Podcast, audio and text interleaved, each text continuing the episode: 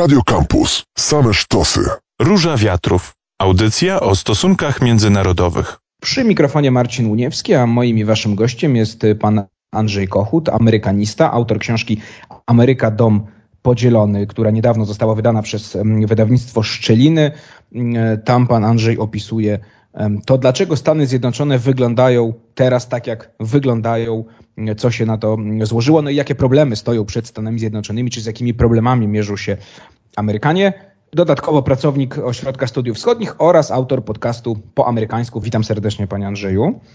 Dzień dobry, witam serdecznie. W Stanach Zjednoczonych trwa liczenie głosów po midtermach, czyli tak zwanych wyborach środka kadencji. Amerykanie wybierali skład kongresu, znaczy skład Izby Reprezentantów całej i jednej trzeciej mm, e, jedna trzecią składu Senatu, czyli mm, łącznie tych izb, czyli kongresu. I wygląda na to, że republikanie przejmą Izbę Reprezentantów. Ja teraz patrzę na mm, za Associated Press te najnowsze wyniki. Dodam, że nagrywamy się godzinę wcześniej niż jest audycja, więc oczywiście te wyniki mogą się zmienić. 199 e, miejsc w, w Izbie Reprezentantów dla e, republikanów i 172 dla demokratów. To liczenie jeszcze trwa. Jeśli chodzi o Senat, to tutaj bardzo wyrównana walka 46 do 47 na korzyść republikanów. No i teraz pytanie, panie Andrzeju, czy te wyniki są dla pana zaskoczeniem, czy to jest w sumie taka amerykańska norma, że partia prezydenta rządzącego w połowie jego kadencji traci kongres? Ale teraz pytanie też do pana, bo miała być czerwona fala, miała być wielkie zwycięstwo e, republikanów. No pytanie, czy można uznać te wyniki, które przed chwilą mm, przytoczyłem, jako to wielkie zwycięstwo? Czy tu jest może to zaskoczenie? A no właśnie, jeżeli mówimy o zaskoczeniu w tych wyborach, to raczej musielibyśmy powiedzieć o tym, że zaskakująco słaby jest wynik republikanów, bo co do tego, że e, Partia Demokratyczna będzie miała problemy w tych wyborach, raczej nie mieliśmy większych wątpliwości. Notowania Bidena e, nie wyglądały najlepiej, delikatnie mówiąc, i to już od wielu miesięcy, co zresztą przekładało się również na poparcie dla jego partii. Dodatkowo tym wiodącym tematem obecnej kampanii wyborczej były tematy gospodarcze i inflacja, e, co zawsze stanowi problem dla partii rządzącej a tym razem problem e, dodatkowy również taki, e, że z badań opinii publicznej w Stanach Zjednoczonych wynika, że to republikanie raczej są tą partią, której wyborcy częściej ufają, jeżeli chodzi o e, kwestie związane z gospodarką. W związku z tym spodziewano się dosyć powszechnie, że ten wynik republikanów będzie bardzo dobry. Rzeczywiście mówiło się nawet o możliwości wystąpienia takiej czerwonej fali, która miałaby się objawiać decydującym, bardzo wysokim zwycięstwem w Izbie Reprezentantów мигрантов i również odzyskaniem przed, przez republikanów kontroli nad amerykańskim Senatem. Tymczasem wiele wskazuje na to, że do takiej czerwonej fali nie doszło. Republikanie najprawdopodobniej będą kontrolować Izbę Reprezentantów, ale to zwycięstwo wcale nie jest tak okazałe, jak się to e, wydawało po tych przedwyborczych prognozach. A w przypadku Senatu sprawa jest jeszcze bardziej skomplikowana, bo e, tutaj oczywiście obydwa scenariusze, taki, w którym to demokraci będą kontrolować Senat i taki, w którym to republikanie będą kontrolować Senat, są możliwe.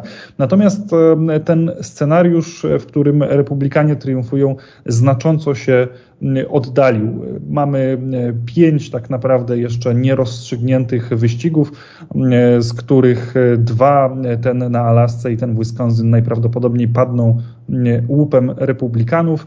Natomiast te trzy pozostałe, czyli Nevada, Arizona i Georgia są o wiele bardziej niepewne. Arizona wydaje się bliższa demokratom w tym sensie, że demokraci najprawdopodobniej tam zwyciężą.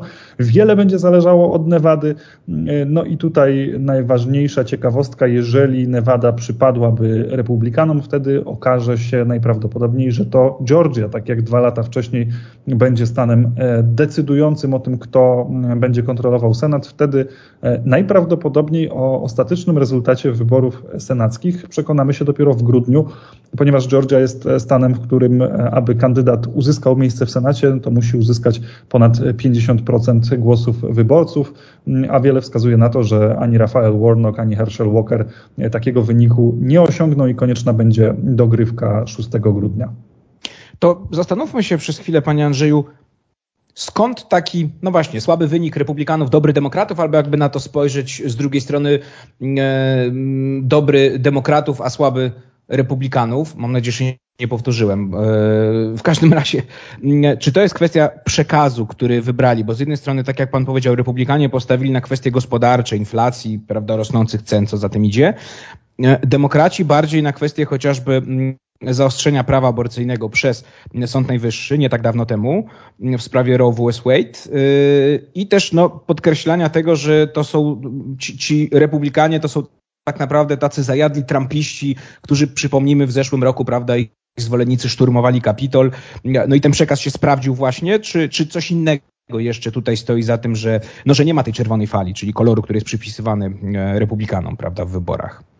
A może właśnie warto zwrócić uwagę na to, co pan redaktor wskazał w, w, ostatniej części tej wypowiedzi, czyli y, y, na Donalda Trumpa i tych polityków, których Donald Trump wspierał, tych polityków, którzy e, wzorem Donalda Trumpa mówili o tym, że wybory w 2020 roku zostały sfałszowane, ukradzione, nie chcieli deklarować, my tutaj myślę o kandydatach na gubernatorów, na stanowych sekretarzy, e, czy e, w przypadku wyborów prezydenckich w 2024 roku uznają zwycięstwo demokraty, być może Joe Bidena, jeżeli do niego e, dojdzie.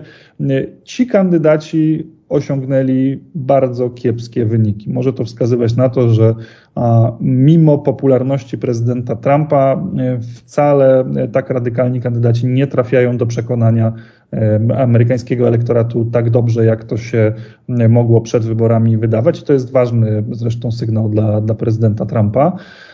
Niewątpliwie ta bańka, można powiedzieć, związana z, z, z, tymi deklaracjami o tym, że nadchodzi czerwona fala, została napompowana zanadto, moim zdaniem, i stąd się może brać to zaskoczenie. Zbyt długo mówiliśmy o tym, jak mm, mocne może być te, te potencjalne zwycięstwo republikanów, gdy tymczasem mm, ta sytuacja w Senacie, która dziś też w znacznym stopniu odpowiada za to, że mówimy o tym, że tej czerwonej fali nie było, mm, była bardzo skomplikowana. To znaczy, jak to zwykle w Senacie, e, ten wyścig dotyczy raptem kilku stanów, bo e, tak jak pan redaktor wspomniał, przy okazji wyborów senackich zawsze zmienia się tylko jedna trzecia składu tej izby. W tym wypadku było to 35 miejsc na 100 do obsadzenia, gdzie w przypadku znacznej części z tych 35 miejsc z góry można było przewidywać, kto mm, wygra przedstawiciel której partii,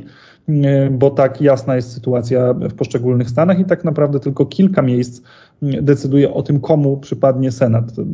Celowo tak to, e, tą wypowiedź rozwlekam, żeby pokazać, że tak naprawdę te prognozy dotyczyły raptem kilku stanów, wyścigów często bardzo skomplikowanych, bardzo, z bardzo niewielką różnicą pomiędzy kandydatami, z licznymi problemami po stronie kandydatów jednej i drugiej partii, co powodowało, że ten rezultat mógł się tak naprawdę w każdej chwili odwrócić na jedną bądź drugą stronę. Stało się inaczej niż niektórzy zakładali.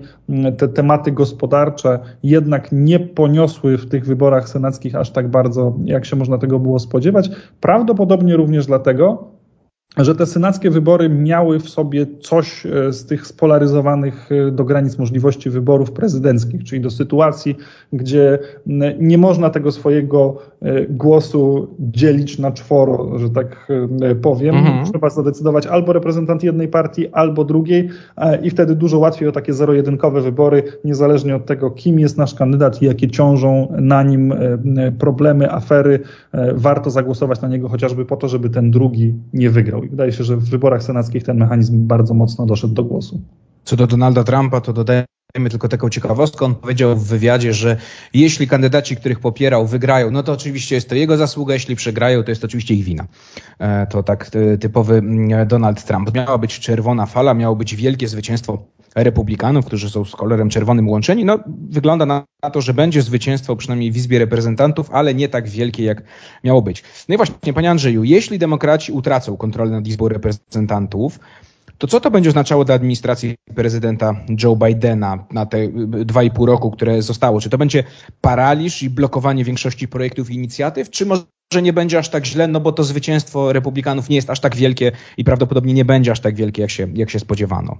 No, mimo wszystko oznacza to bardzo trudne następne dwa lata dla Joe Bidena i dla demokratów. Należy zakładać, że wszelkie ambitne plany reform, które podejmował Joe Biden w tych pierwszych dwóch latach swojej kadencji, zostaną zahamowane, a republikanie wręcz mają nadzieję, że część z tych rozwiązań, na przykład wprowadzonych przy okazji Inflation Reduction Act zostanie cofnięta. Należy się spodziewać, że republikanie będą starali się ograniczyć wydatki budżetowe, a być może nawet doprowadzić do tego, że w, w ramach nowych ustaw, a być może nawet doprowadzić do cięć w wydatkach już istniejących przy okazji dyskusji nad budżetem, przy okazji dyskusji nad limitem zadłużenia, zyskają możliwość szachowania administracji i wymuszania pewnych ustępstw na administracji Bidena. E, oprócz tego należy się spodziewać, że republikanie wykorzystają, zresztą mówią o tym bardzo chętnie, możliwości, e, jakie Izba Reprezentantów ma w zakresie śledzenia nieprawidłowości, że zostaną powołane komisje śledcze, które będą starały się wykazać e, nadużycia, błędy demokratów w czasie ostatnich dwóch lat. W pewnym sensie może to być rewanż za tą komisję badającą sprawę 6 stycznia i szturmu na Kapitol która, której prace się toczyły w ostatnich miesiącach. Teraz to republikanie zyskają taką możliwość wobec administracji Joe Bidena, a kto wie, możliwe, że nawet pójdą dalej. Pamiętajmy, że po 2018 roku demokraci wykorzystali większość w Izbie Reprezentantów, żeby podjąć dwie próby usunięcia Donalda Trumpa z urzędu.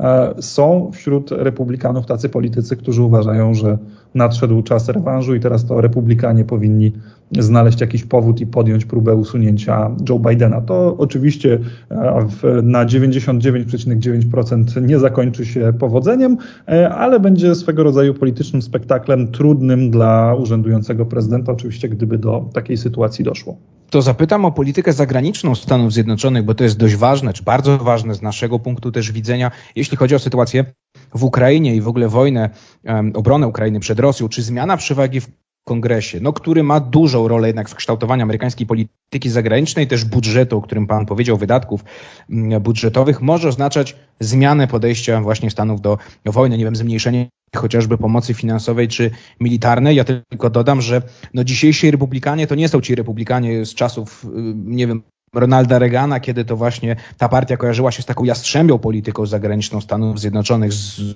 interwencjonizmem dużym, to są trumpiści raczej spod znaku właśnie Donalda Trumpa, czyli America First, mm, e, czyli raczej izolacjonizm. No i pytanie właśnie, czy Pana zdaniem no tu może dojść do jakiejś zmiany, oczywiście na niekorzyść dla e, Ukrainy? Y, myślę, że celnie pan redaktor wskazał zagrożenia, natomiast też trochę na drugą nóżkę y, powiem o tym, że w Partii Republikańskiej trochę ścierają się dwa żywioły, jeżeli chodzi o podejście do polityki zagranicznej. Wciąż należy pamiętać, że po 24 lutego ta pomoc, którą Stany Zjednoczone przeznaczały dla Ukrainy, była przegłosowywana głosami zarówno demokratów, jak i republikanów, choć wśród republikanów oczywiście istniały wyjątki, jeżeli chodzi o tych, którzy za tą pomocą głosowali. I wciąż są w Partii Republikańskiej bardzo mocne głosy wspierające Ukrainę i opowiadające się za pomocą dla tego państwa, chociażby lider mniejszości, chyba wciąż mniejszości, zobaczymy po tych wyborach senackiej e, republikanów. Mitch McConnell jest taką postacią, która e, głośno mówi o tym, że Ukrainie należy pomagać i jest to w interesie Stanów Zjednoczonych, więc ten obraz nie jest tak jednoznaczny. Natomiast rzeczywiście w Partii Republikańskiej pojawiło się całkiem sporo głosów mówiących o tym, że Stany Zjednoczone powinny skupić się na innych wyzwaniach, na Chinach, które dzisiaj to akurat jest zgoda pomiędzy partiami co do tego, są największym rywalem i wyzwaniem dla e, Stanów Zjednoczonych. Na problemach wewnętrznych, e, no tutaj kłania się to hasło America First, e, mówią niektórzy republikanie, że skoro Stany Zjednoczone nie są w stanie zabezpieczyć swojej południowej granicy przed nielegalną imigracją, kiedy muszą mierzyć się z kryzysem gospodarczym, to nie czas wysyłać tak ogromne kwoty gdzieś do Europy Środkowo-Wschodniej. No i wreszcie pojawiają się rozmaite wątpliwości wśród republikanów, czy ta pomoc, która została przekazana do tej pory, o wartości już bodaj ponad 60 miliardów dolarów w sumie, jeżeli sumujemy tą pomoc finansową i militarną. Czy to nie była pomoc zbyt duża, czy ona, e, czy, czy tak duża jej skala nie, nie rodziła ryzyk, e, ryzyka pewnych nadużyć?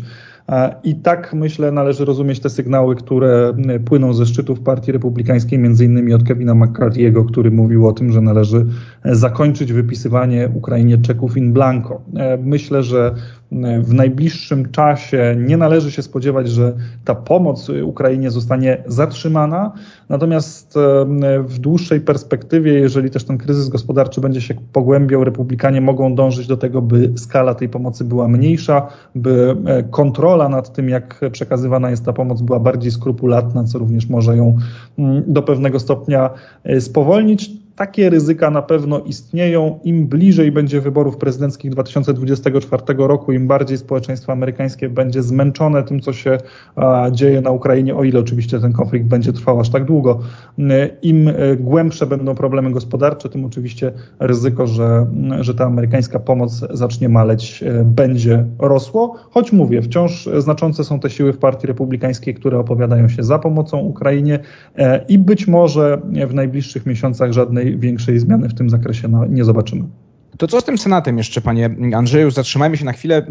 Pan w takim komentarzu na Twitterze zauważył, że do większości pozwalającej tak w pełni kontrolować tę Izbę potrzeba 60 głosów, no i chyba żadna partia tego, tego nie osiągnie. Czy tutaj też może być, jeśli wygrają republikanie, zakładając, czy tu też będzie obstrukcja działań e, i inicjatyw podejmowanych przez Joe Bidena, czy tu sytuacja będzie wyglądała jednak trochę inaczej niż w Izbie Reprezentantów?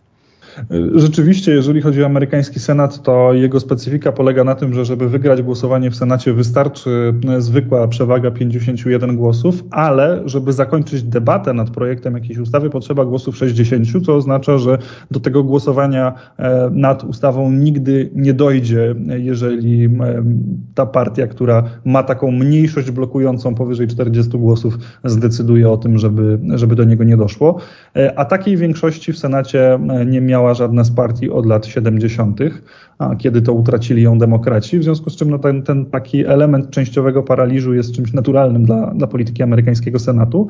E, natomiast przechodząc do tej kwestii ewentualnej kontroli republikańskiej nad tą izbą, e, zagrożenia oczywiście są e, w pewnym sensie podobne do tych, o których mówiliśmy przy okazji Izby Reprezentantów, to również może być hamowanie e, polityki Joe Bidena w różnych obszarach, ale to może być także, e, to, to jest istotna kompetencja Senatu w tym miejscu, blokowanie polityki nominacyjnej prezydenta. Chodzi tu o e, takie funkcje w administracji federalnej, ale również w wymiarze sprawiedliwości, nominacje na sędziów po prostu, które są nominacjami prezydenckimi, ale muszą być zatwierdzane przez Senat.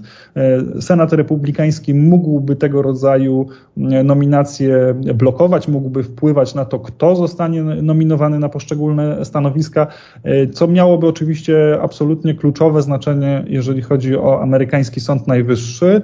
Sąd Najwyższy, w którym dziś dominują sędziowie konserwatywni, można powiedzieć dzięki ciężkiej pracy wspomnianego już Mitcha McConnella i samego Donalda Trumpa. Nawet gdyby pojawił pojawiła się możliwość zmiany, przynajmniej częściowej tego układu sił, e, bo w Sądzie Najwyższym pojawiłby się jakiś wakat, to w momencie, kiedy Senat byłby kontrolowany przez republikanów, można e, by się było spodziewać, że zrobią wiele, by taki nominat e, prezydenta Bidena w Sądzie Najwyższym się nie znalazł. Albo wpływaliby na to, aby był on jak najbliższy centrum, jak najmniej E, wychylony w tą stronę liberalną. Także to jest istotne zagrożenie dodatkowe, gdyby e, Senat e, przejął, został przejęty przez republikanów. Również jeżeli chodzi o wszelkie umowy międzynarodowe, które muszą być ratyfikowane przez Senat, mógłby się pojawić problem. To jest problem zresztą w Stanach Zjednoczonych znany. Wystarczy wspomnieć o umowie z Iranem JCPOA podpisanej za czasów e, Baracka Obamy, która nigdy tego, e, tej pieczątki Senatu nie zyskała właśnie z tego powodu, że w Senacie wówczas dominowali republikanie i którą później e, Donald Trump skreślił jednym ruchem ołówka, jeśli można to tak wyrazić, to znaczy po prostu te, te, te umowy byłyby bardzo chwiejne, bardzo niepewne. I to jest e, chyba największe ryzyko wiążące się z utratą e, Senatu przez demokratów. To na koniec, panie Andrzeju, mm, e, wybiegnijmy w przyszłość, jeśli chodzi o wybory prezydenckie mm, roku 2024.